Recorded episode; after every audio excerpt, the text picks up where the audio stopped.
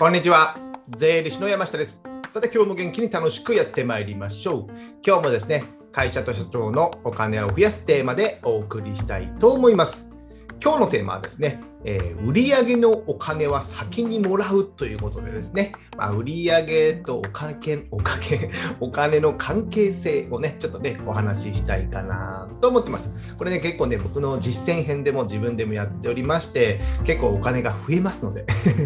ぜひね、皆さんのビジネス、あなたのビジネスでもね、取り入れていただけたらなと思っております。じゃ早速中身に入っていきましょう。今日はですね、そのお金の売上とお金の関係性なんですけど、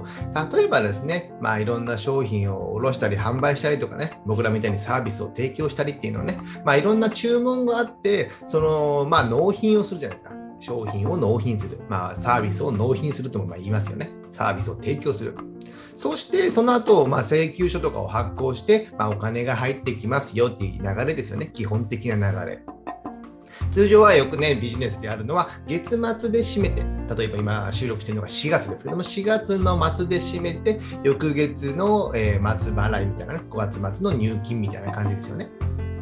で、えー5月初めに請求書を発行する。なので、まあ、1ヶ月ぐらいタイムラグがあるわけなんですよ。1ヶ月ぐらい。これがまあ一般的かなと思います。じゃあですね、じゃあ僕、オルケスター税理士法人ね、の会社ではどうやってるのか、どうやっているのかっていうとですね、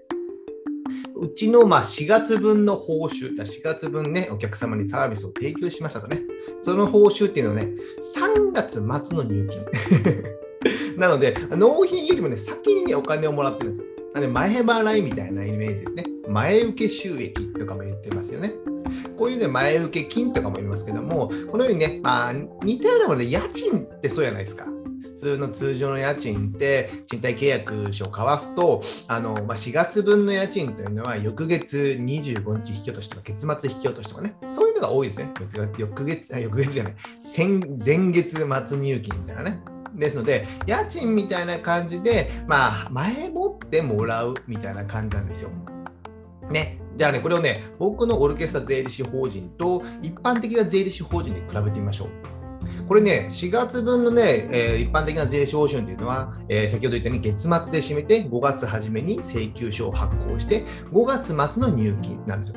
例えば5月31日に入金されるとしましょう。それが10万円あります。で、僕の場合、その10万円、4月分の報酬は、まあ、3月31日までにま入るわけなんですよ。で、この3月31日と5月31日、この差っていうのはね、60日あるんですよ。60日。すごくないですか？なので、2ヶ月分、2ヶ月分の売上の入金の差になるんですね。例えばじゃあですね、1ヶ月分の売上が1000万だったとしましょう。1000万だとしましょう。1000万もないですけど、例えば分かりやすくですよ。1000万で、じゃあ2ヶ月分の売り上げっていうのは2000万あるじゃないですか。なので、一般的な税理士事務所よりも2000万売りお金をね、多く持ってるんですよ。売り上げは一緒でも多く持ってるんですよ。これがね、財務戦略なんですよ。このようにね、えーまあ、取引を、えー見直して、で、お金をね、えー常に多く持つ状況を作っておくっていうことがね、非常に大切なんですよね。じゃあね、この前受けでもらう、まあ、先にお金をもらうメリットは何かって、もう何でもいっぱいありますよね。やっぱ先ほど言ったように、僕の場合だと2ヶ月分ぐらい、えーえー多くお金を持っていますので、資金繰りがね、かなり楽になる。かなり楽になる。当たり前ですよね。1ヶ月分しかな、2ヶ月分の売り上げがあの先にもらってるんですよね。その分、資金繰りが楽になる。あとね、売り上げの先が読めるっていうのもありますよね。なので、契約が続いていくかどうかわからない場合、先にもらっとけば、えーまあ、来月も一応あるんだな、みたいな。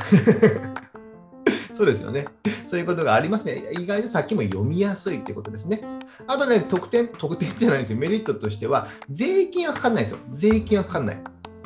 なので、3月末、4月分の売り上げを3月末にもらう。じゃあ3月末決算だとしましょう。でも3月末決算で4月分の売り上げをね、1ヶ月分多くもらってるじゃないですか。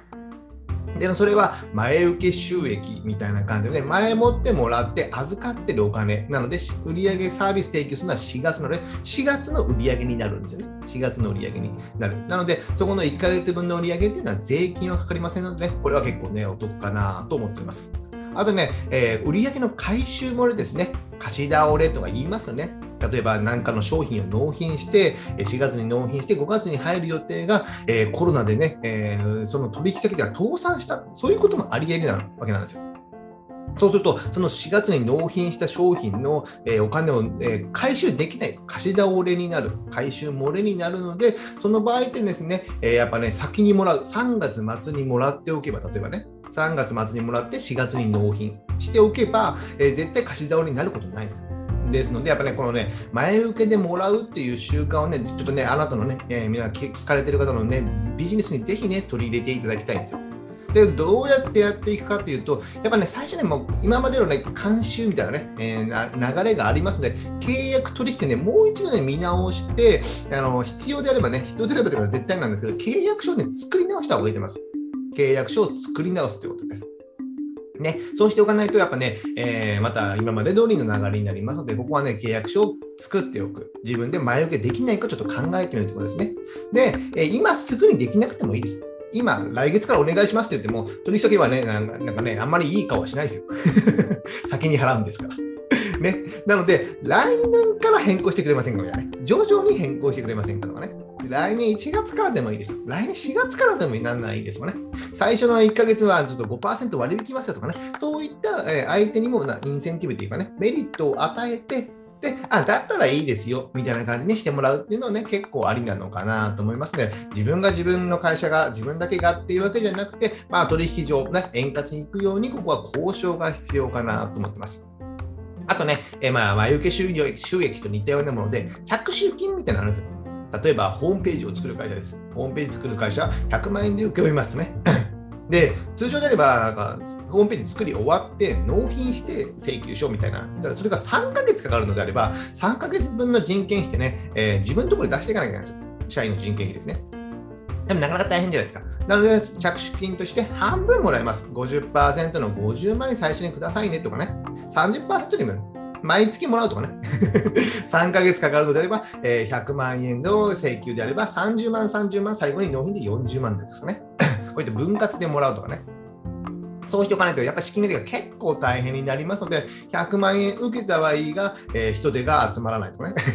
外注さんに支払えないとかね、その分借り入れしなきゃいけないとかね、それはね、ちょっとね、いかがなものかどうかなと思いますので、この着手金をもらうようにしておく。金額が大きくなったり、あとね、あの仕事の時間が長くなる場合ですね、こういったのはもらった方がいいのかなと思ってます。あと、着手金、あ 前受け収益でよくあるのが、まあ、チケット制ですよね。あの銭湯とか言ってもね 僕サウナが好きなんで、え近くの銭湯に行ってるんですけども、銭湯に行ってね、え1回は700円ですよとね、例えばね、700円ですよ。でも、10回分のチケットを買えば、え10回分で5000円と。そうなると1回当たる単価が500円になるやつさ。そしたら割引になりますよね。なので、前もって先に5000円払うことによって、お客さんは 10, 10回分のチケットもらえる。で、会社としては5000円を先にもらえるんですよ、お金を。先にもらえる。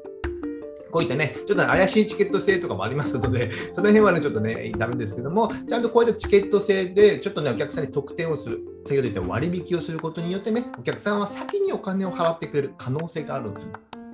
ね。あと似たようなもので、まあ、サブスクとか、年会費制のサービスですね。こういったものを、えー、サブスクで1年分とかね、3ヶ月分先にもらうとかね、というのもできるんですよ。定額制にしていくとかですね。で、年会費だと1年分を先にもらえるみたいな感じになるじゃないですか。年払いとか契約にしておけばですね。で、少額でやってもそれが積もればね、結構な金額になりますので、こういったね、えー、自分とこの、え、会社のビジネスとかで、えー、ぜひね、何かしらできないのか、もう当たり前っていうのをね、一回疑った方がいいと思います。僕もね、えー、なんでね、自分とこ前受けにしたのかっていうとですね、えー、僕が勤めた税理士事務所は数件あるんですけども、そういったところでね、やっぱね、貸し倒れっていうのが結構あったり、貸し倒れまではないんですけど、払ってないっていうお客さんが。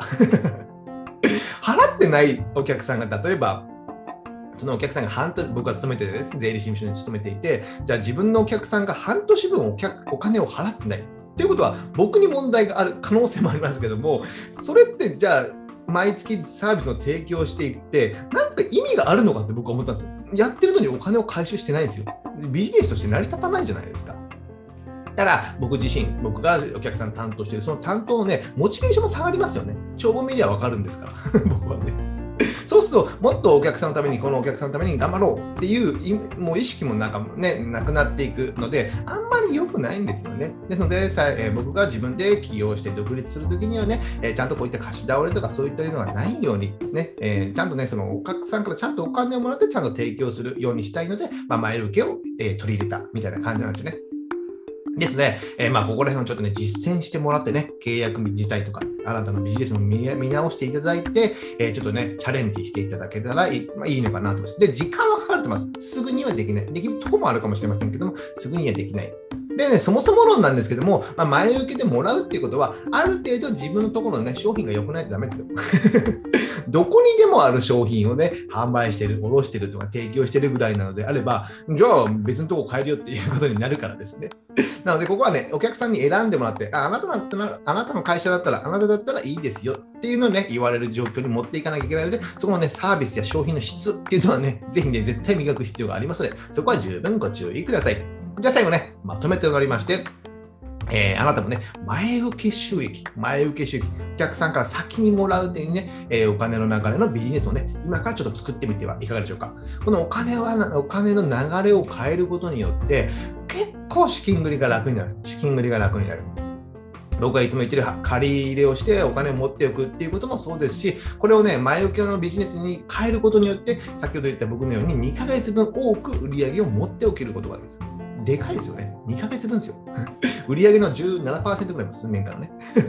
なかなかでかい。そうすることによって会社のね、リスクっていうのがね、やっぱ減らせるんですよ。リスクが減らせるっていうことになりますので、ぜひね、この前受け収益、ね、お客さんから先にお金をもらう。ちょっとね、言葉としては悪かも悪いかもしれませんけどもね、ちょっとね、自分の会社を強くするためにね、ぜひチャレンジしていただきたいなと思っています。じゃあね、今日はね、前受け収益について解説しました。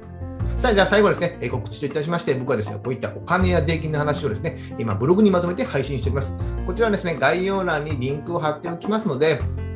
えー、こちらのね、えー、検索窓に入力していただければですね、いろいろキーワードを入れて、こちらでけん、えー、再度勉強していただけたらなと思います。あとですね、Amazon の電子書籍である Kindle ですね。Kindle で電子書籍を出版しております。まあ、決算書関係の本が主になりまして、まあ、中小企業の、ね、決算書との見方とか考え方、ね、貸借対照表をどう見たらいいですかってね、経費ってどうやって使ったらいいですかね、そういったものをね、まとめた本をいっぱい出しておりますので、こちらですね、え、Kindle の Unlimited というですね、サービスに入っていれば、すべて無料でダウンロードすることができますので、ぜひね、こちら読んでいただけたらなと思います。じゃあ今日はこれぐらいにしたいと思います。ではまた次回お会いしましょう。さよなら